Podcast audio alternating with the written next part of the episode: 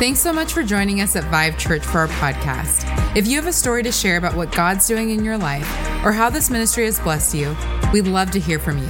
Send us an email at my story at vive church dot org. Enjoy today's message. Oh, let me tell you, God's real and he's in the house today.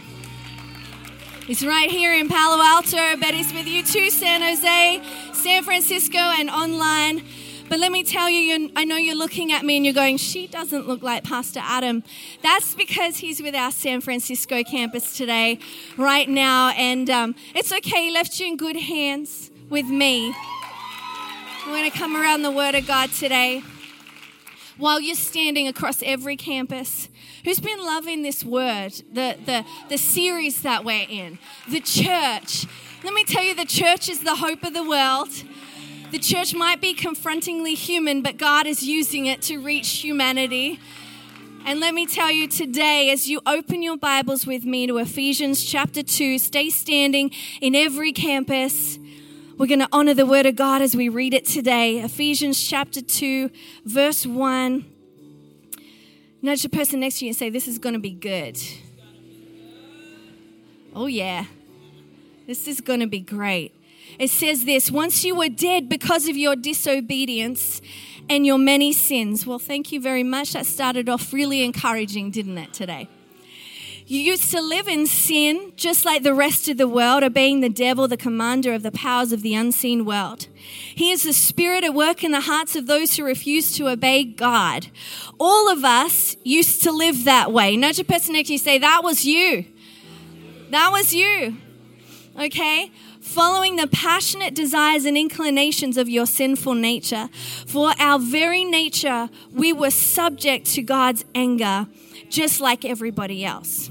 But here we see what God did in verse four. But God, so rich in mercy, and he loved us so much that even though we were dead because of our sins, he gave us life when he raised Christ from the dead. It is only by grace that you have been saved. For he raised us from the dead along with Christ and seated us with him in the heavenly realms because we are united with Christ Jesus. So God can point to us in all future ages as examples of the incredible wealth of his grace and kindness towards us, as shown in all he has done for us who are united with Christ Jesus. Let me tell you, this passage just preaches itself. I'm just going to pack up and go home right now. No. It says God saved you by grace when you believed. And you can't take credit for this. It is a gift from God. Salvation is not a reward for the good things we have done, so none of us can boast about it. And here, church, Vive Church, this is what we are today. For we are God's masterpiece. He has created us anew in Christ Jesus, so we can do the good things he planned for us long ago. Oh, let me tell you, it's going to be a good word today. Why don't you grab somebody next to you in all campuses? Why don't you take a seat, get your Bibles out, get your notepads out. You can say hi to the person next to you. And while you're getting your notepads out today, let me tell you, I have decided to entitle this message, A Hot Mess.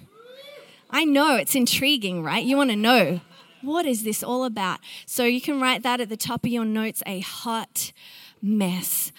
I don't know about you, but I do know that whether you're new to church, whether you're well acquainted to the church, whether you love the church, whether you hate the church, you're going to have some perspectives about the church that I'm hoping I can shift today. I'm hoping that God can give you a bigger perspective of today. But let me tell you, all of us would probably agree on one thing, that the church is crazy. Right? You step into the church and you realize it's made up of crazy people. That's because you're in it, right? It's because I'm in it. That's why. And you know, and I, I I know this about the church. I know that I don't understand the way that God works sometimes. I don't understand who he uses or how he uses them. I just know that there's a greater purpose behind what I'm seeing that God is doing. And I trust in that purpose. And so today, as we continue in our series, The Church, that is confrontingly human, I want to touch on that today. I want to pose the question and hope hopefully answer the question, what is the purpose of the church? Are you ready to go on that journey with me today? What is the purpose of the church? Why don't we pray in all our campuses? Father, I just thank you for the word that you've given me today. And I thank you that no man and no woman is present by accident. I thank you that your word has come to break off perceptions of old and to put a new perspective on things. Lord, I thank you that you're here to help us see the church the way you see it, to love the church the way you love it. Lord, to, to, to bless the church as you have called us to bless it. So, Father, we just thank you so much for our time together in the Word. And everybody said, Amen. Amen. Okay, so talking about a hot mess today. All right. Do you know what I mean by a hot mess? Okay, so just want to make sure I was being relevant and using it in context, okay?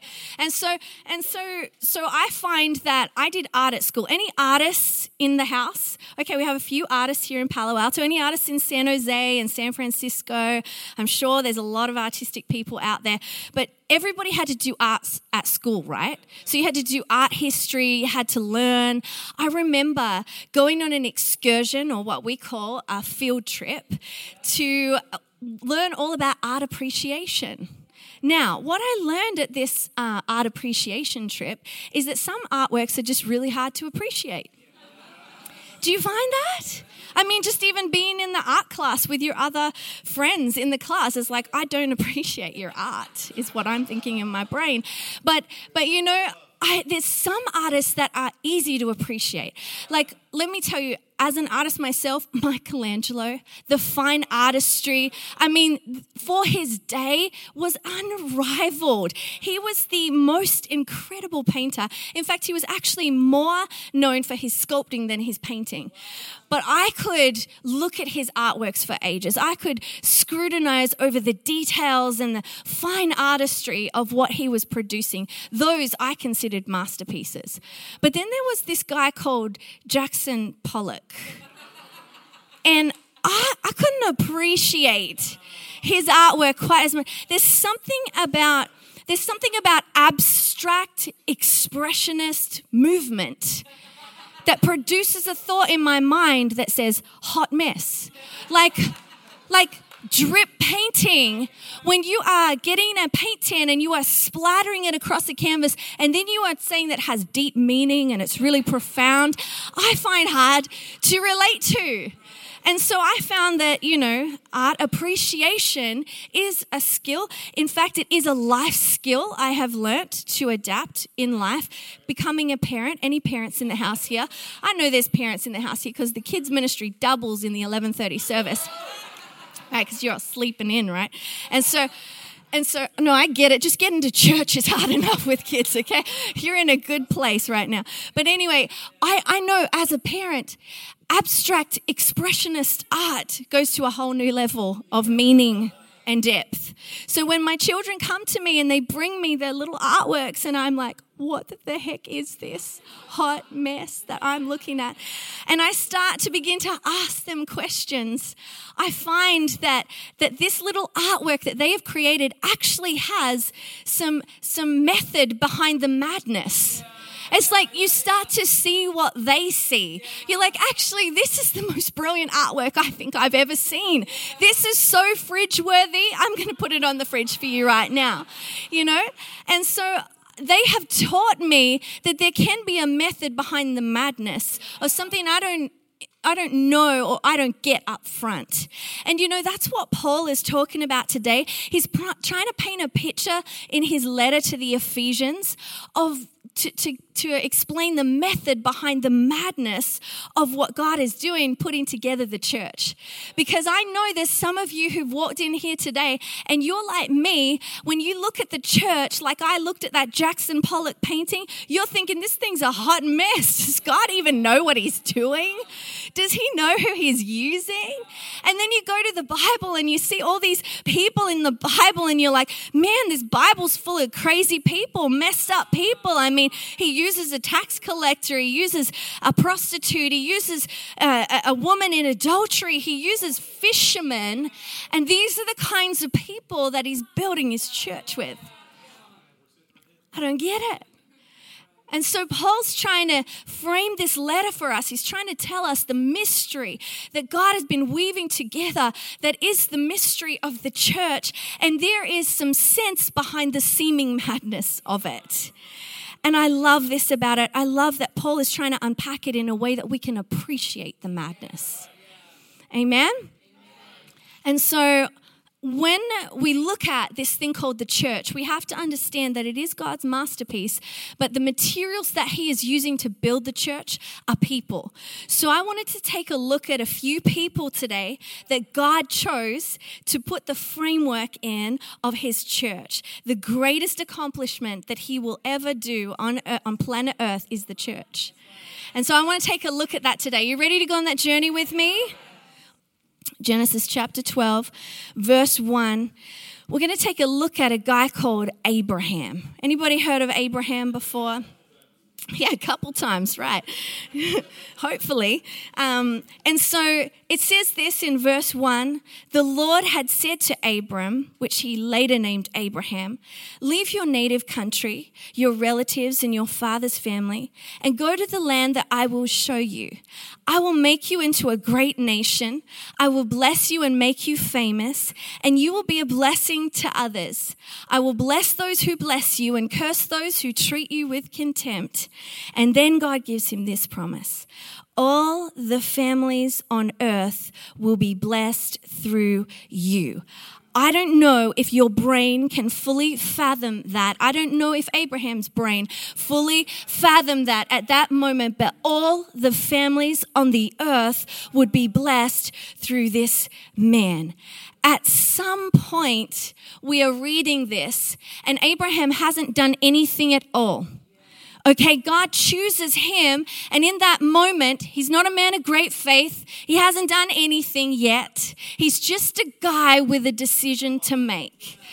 Am I going to go out to this unknown land? I'm going to pack up my family, my possessions, and go where God is telling me to go, or am I going to stay in a place of comfortability right where I am at? He's met with a moment of decision. Not even Abraham in that moment could fathom the scope of his obedience. Not even Abraham in that moment would be able to comprehend what God would do with his obedience when he decided to go on the journey. Let me tell you, the only thing that meant that Abraham was a part of the journey. Let me tell you, he is the beginning of the Jewish nation. Did you know this? That he is the start of it. God said, I want a people that are going to call to myself, Abraham, you're going to be it. Tag, you're it. And that's what's taking place. Abraham gets a blessing, the blessing that he will, he will touch every family on earth comes to fulfillment through Jesus Christ, who came to establish his church. But I want you to notice something right at the very beginning of this picture where the church is beginning to emerge as a part of God's plan that we can look back on and see. But in the moment was quite ambiguous. In the moment was a bit of a mystery. In the moment, Abraham had no idea what God was doing. Let me tell you, in that moment, it was God that said, Abraham, I want you to go to that country and I want you to do this. Now, I can relate to a guy who has a decision to make. Amen? And so what happens is, and what we get to see in hindsight, looking back over the Bible, is that he makes the decision to follow Christ. That's the very thing that causes him to be chosen. And the blessing that God is talking about to Abraham is, in fact, the blessing of Jesus Christ. And what is Jesus Christ coming to do? He's coming to establish the church. So through Jesus, every man on earth, every family on earth is going to be blessed. So we see the fulfillment of this amazing passage of scripture. But what I want to draw your attention to is that it was God that spoke it into being. It was God that said, hey, Abraham, Abraham, I want you to go there and I want you to do this. It wasn't the other way around. It wasn't Abraham waking up one morning going, ah, I think I'm going to start a religious society today. No, it was God that spoke. God spoke this thing called the church into being. He said, I want a people who I can call my own. And it was a God idea then, and it's still a God idea today. It was what he was building then, and it is what he is still building today. But you know, I have a lot of questions that and conversations that I have with God, because I'm like, God, if you're going to build your church, I mean, build it with good things, like, you know, the best things. If I'm going to build a masterpiece, because I'm an artist, right? I like to paint. And so if I'm going to do an artwork, I'm going to paint it with the best paint. It's going to be the most expensive paint. It's going to be the best brushes. I mean, they are going to be so expensive. The canvas is going to be clean and amazing. And I am going to construct this thing from only perfect pieces. But God doesn't do that. He doesn't do that. So my next question would be, why Abraham?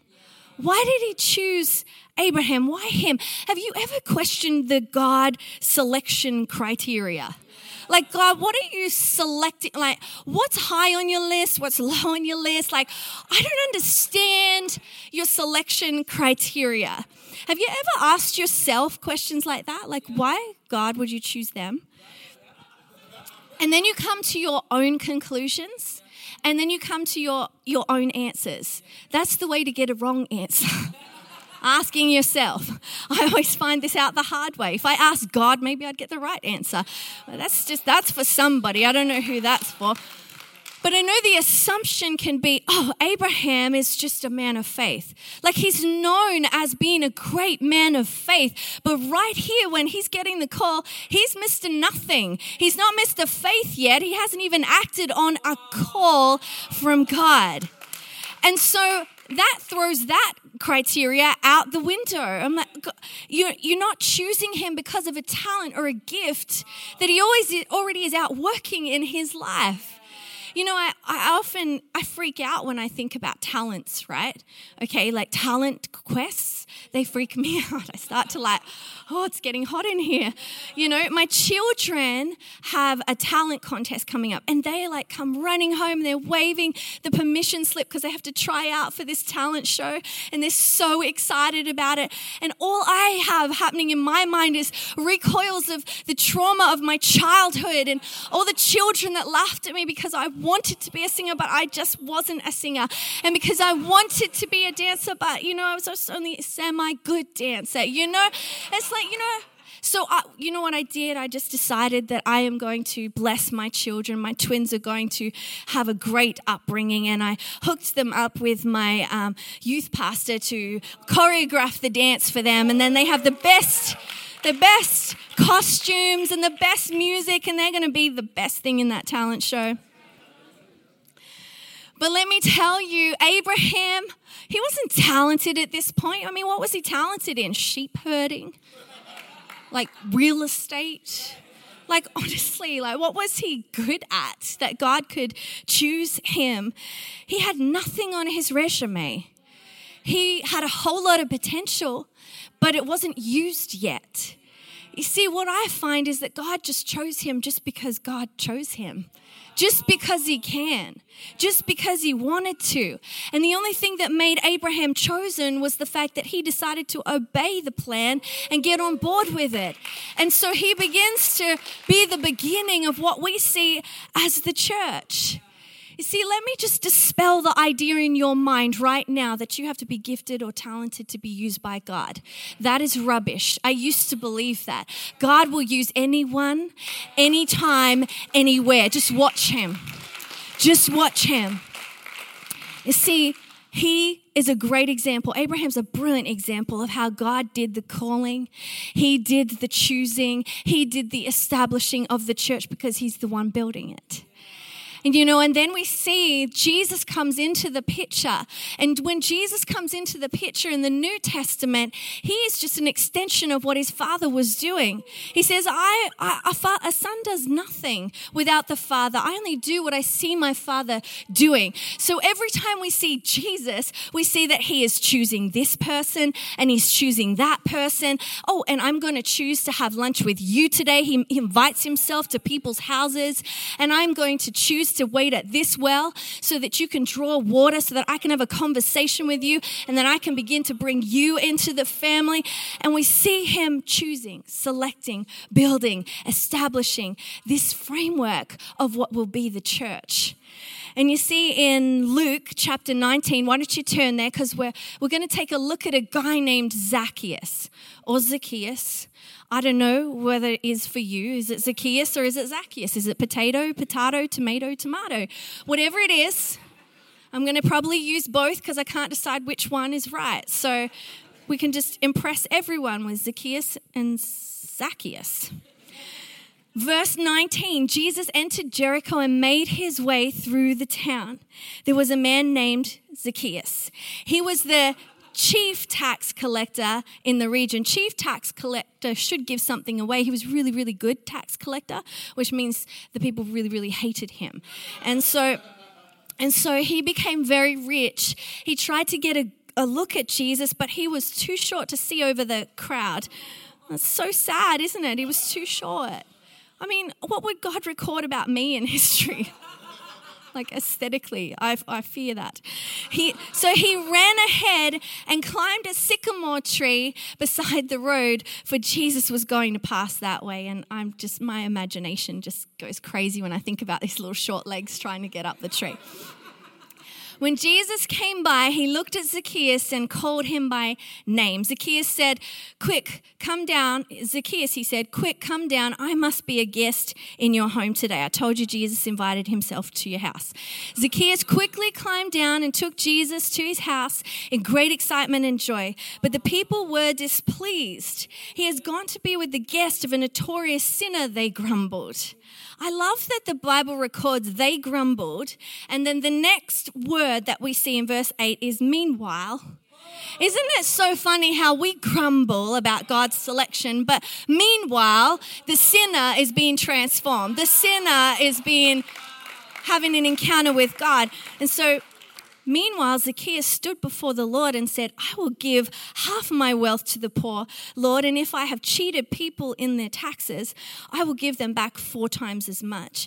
Jesus responded, salvation has come to this home today, for this man has shown himself to be a true son of Abraham. A true son of Abraham, for the Son of Man came to seek and save those who are lost.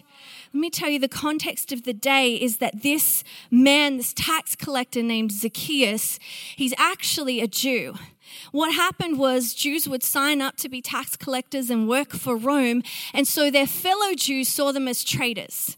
So this crowd, these people around him, rightly so, are upset with the fact that Jesus chose to eat with him, because Zacchaeus has been a pretty bad guy. I mean, he's taken their money, plundered them to a degree, and they're just like, what the heck, Jesus? Why are you meeting with him? They're right in their judgment of him. Yet despite that, Zacchaeus was both a traitor and a cheater. Jesus loved him and Jesus chose him. I find this very significant. Why? Why? Their why has a different tone to it this time. Their why has kind of a judgy tone to it. It's like, why, God? Why would you choose that kind of guy? And so I love that Jesus is kind of not afraid of people. He loves God and wants to do the will of God more than he cares about pleasing people, which is so wonderful. And so he says to them something like this, Zacchaeus is a son of Abraham. I mean, he's already drawn attention to the fact that they want to separate themselves from him, but he's actually saying, you know, Zacchaeus is your brother. He's a fellow Jew, but more than that, he exercised faith. And if you want to know the criteria by which I choose my family and what I build my church, then you better know that it is faith over heritage. It's faith over heritage. And so he begins to put them in their place. Man is only saved by faith. And if you didn't think that the church was already a little bit confrontingly human, now you know for sure. Because it's because of perceptions like that. And those perceptions still live, they still hang around today. Whether you've been in the church, whether you're new to church, whether you're outside the church, you've probably had the same question that you've asked yourself, why would God use them? I know my family have said that about me. Why would God use you? I mean, could you imagine? I'm like, yeah, I know, you know. Those flawed, those messed up lives. But God chose people like Zacchaeus all the time. Do you know the very person that is writing this passage in Scripture, Ephesians two? His name is Paul. He used to be Saul, and God chose him too. And I just thought that it would be brilliant in looking at the men and women who established the church or God used in the making of the church that we should talk about Paul. We should have a look at him and have a look for a moment at how God chose him. Do you know that with Paul, no person apart from Jesus really had a hand in establishing the church quite like Paul? Nobody even came close. Like, he wrote so much, he extended the gospel so much. He was a phenomenal man of God that God used to establish the church. But I want you to know this, that Saul was a vehement persecutor of the church. He actually kills the apostle Stephen. Poor Stephen is like persecuted and dies because of Saul. Saul would go in, and he had permission to go into regions and kill Christians. He murdered them. He annihilated them because he hated Christianity. He thought it was a, a, a threat to Judaism. And so, so much was he a devout Jew in that respect that he thought he was doing the right thing. And so God used him even in his sin. Even in that moment with his persecution of the church, God used him in the way that it forced the church out into all the world.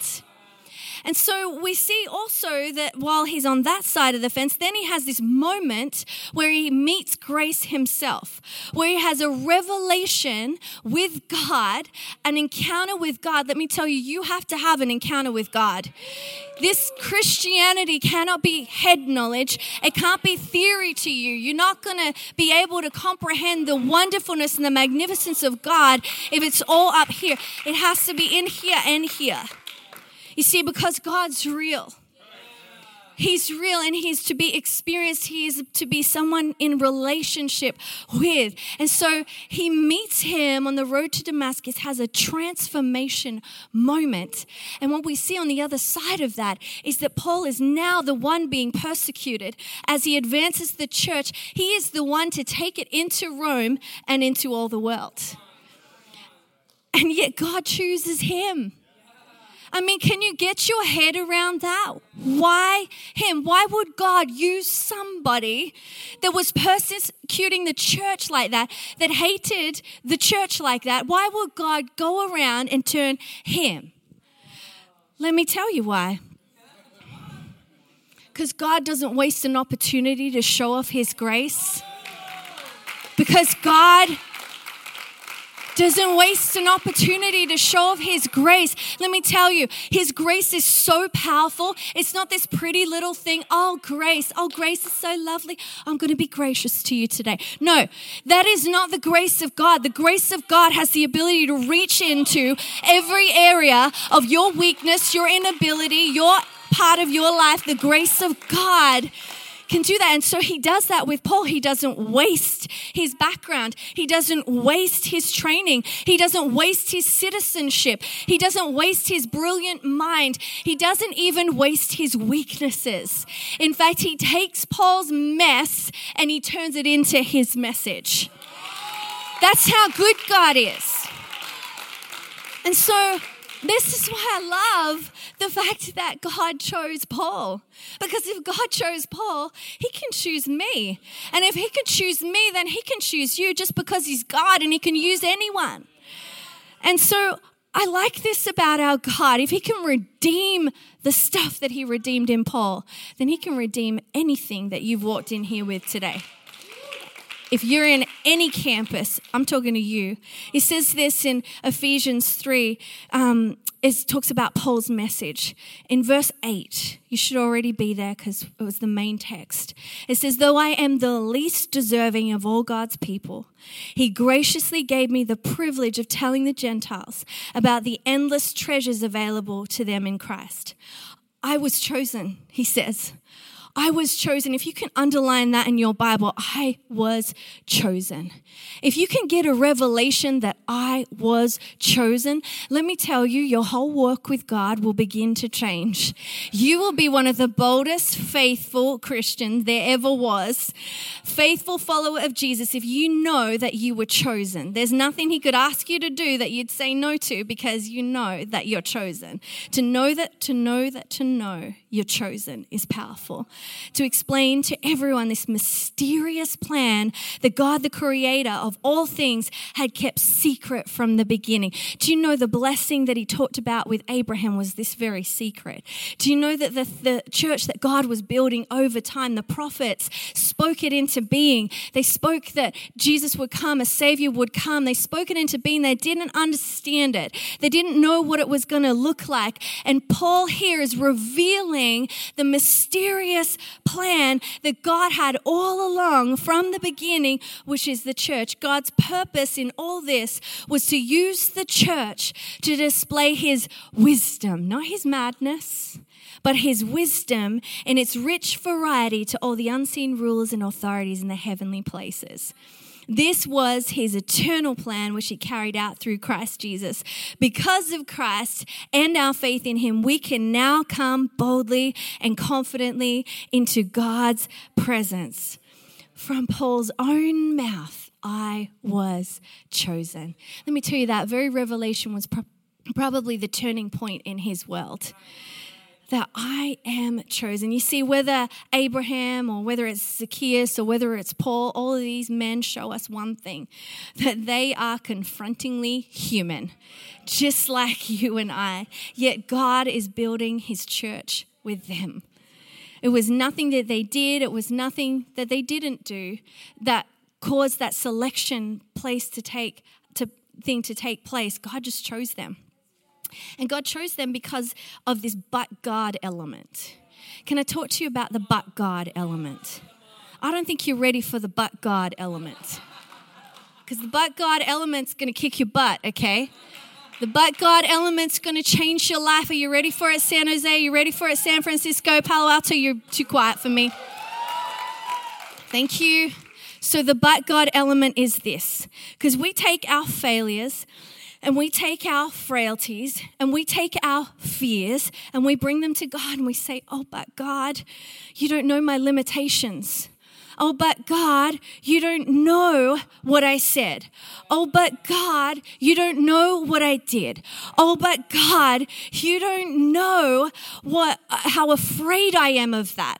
Oh, but God, you don't know my spouse. Oh, but God, have you met my boss? Oh, but God, have you seen my children? Oh, but God, and we have all these excuses, don't we? We have all these buts that we shove in the face of God, you know, and we're like, but God, but God. And while we're in that state of whinging and whining and complaining, and let me tell you, I've been there, please God, don't use me, but God, I've got this, and but God, I've got that, and but God, use anybody else but me.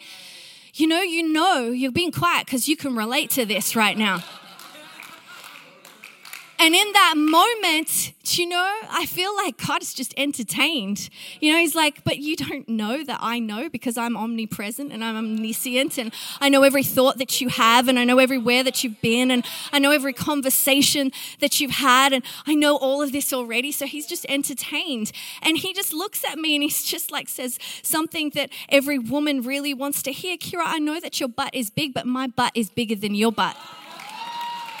And so he brings his butt into the equation because he's way better. His butt is way better and way bigger than my butt, which is so awesome. It's so wonderful. Let me explain this to you. Let me unpack it for you.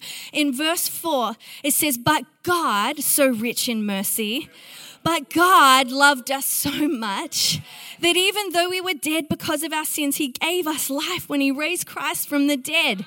It is only by God's grace that you have been saved. For he raised us from the dead along with Christ and seated us with him in heavenly realms, because we are united with Christ Jesus. So God can point to us in all future ages as examples of the incredible wealth of his grace. Let me tell you, I could be a good example of his grace.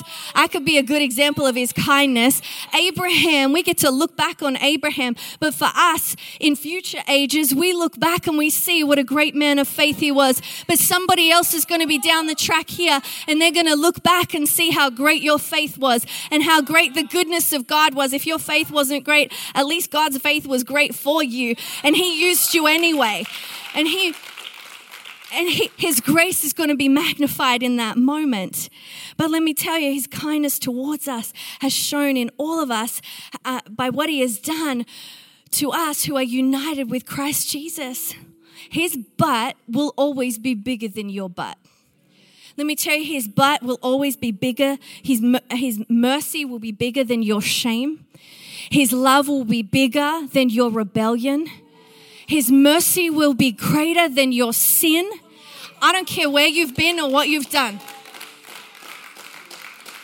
His mercy is so great that it will reach into your world and transform your life, just like it did with Paul.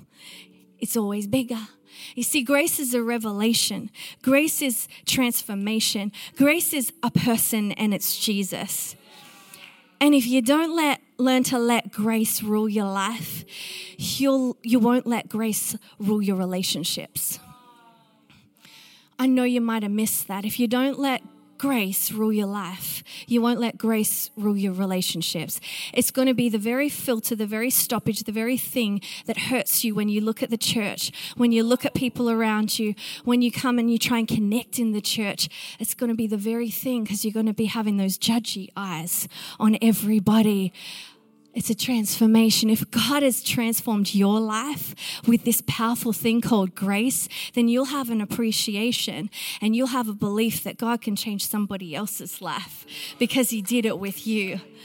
And you see, if we don't have that revelation, we're just going to go on putting our butts in other pe- in God's face, right? You know, we're like, but God, don't use them. Because don't you know what they've done? Oh, but God, don't use that person. I mean, like, God, what are you doing? And God's like, shh, keep your butt to yourself. I got this. I know what I'm doing. I know how to use this person. He doesn't want us to have narrow-minded vision and focus and to minimize the church and its capacity because we, it's like become this thing where you have to be perfect to be in it. God's, that's not the church God's building. You can lose sight in that moment, just like the crowd did with Zacchaeus, of what was really taking place. Do you know what God was doing in that moment, what Jesus was doing in that moment? Jesus was inviting a man to sit at his table so that his life could be transformed, so that he could bring him into the family. Jesus was building the church, people. He was building the church, and they missed it because they were so worried about his sin. You see, how do we shift our eyes from seeing the church as a hot mess to the masterpiece that it is? Let me help you with this today. Because sometimes we see the church through the filter of the up-close flaws of those around us, right? We see the church through the filter of my spouse, or we see the, the church through the filter, let me be real, of our teammates, or we see the church uh, church through the filter of my limitations and, and the things that are confronting for me. There's a slide that I want to put up for you that shows some great people in our church. They're just people, right? But like the beginning of Ephesians talked about it, it said that, hey, we're all sinners. We all fall short. We've all got stuff in our lives that are messy, a bit of a hot mess at times. And God's saying, don't look at the church from that perspective. Don't look at the church like up close like that, because you're going to get a distorted view. You're not going to see it the way that it's meant to be seen. I want you to see it from my perspective. Do you know in Ephesians two ten, it gives us God's perspective. It says, for we are God's masterpiece.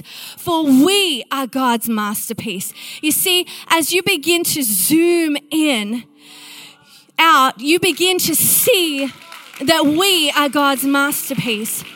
There are so many lives attached to this. It's not just your life. It's your life and my life and that person and this person and that person from over there. And God is wanting us to get a bigger perspective of this masterpiece that He is creating. It's called the church.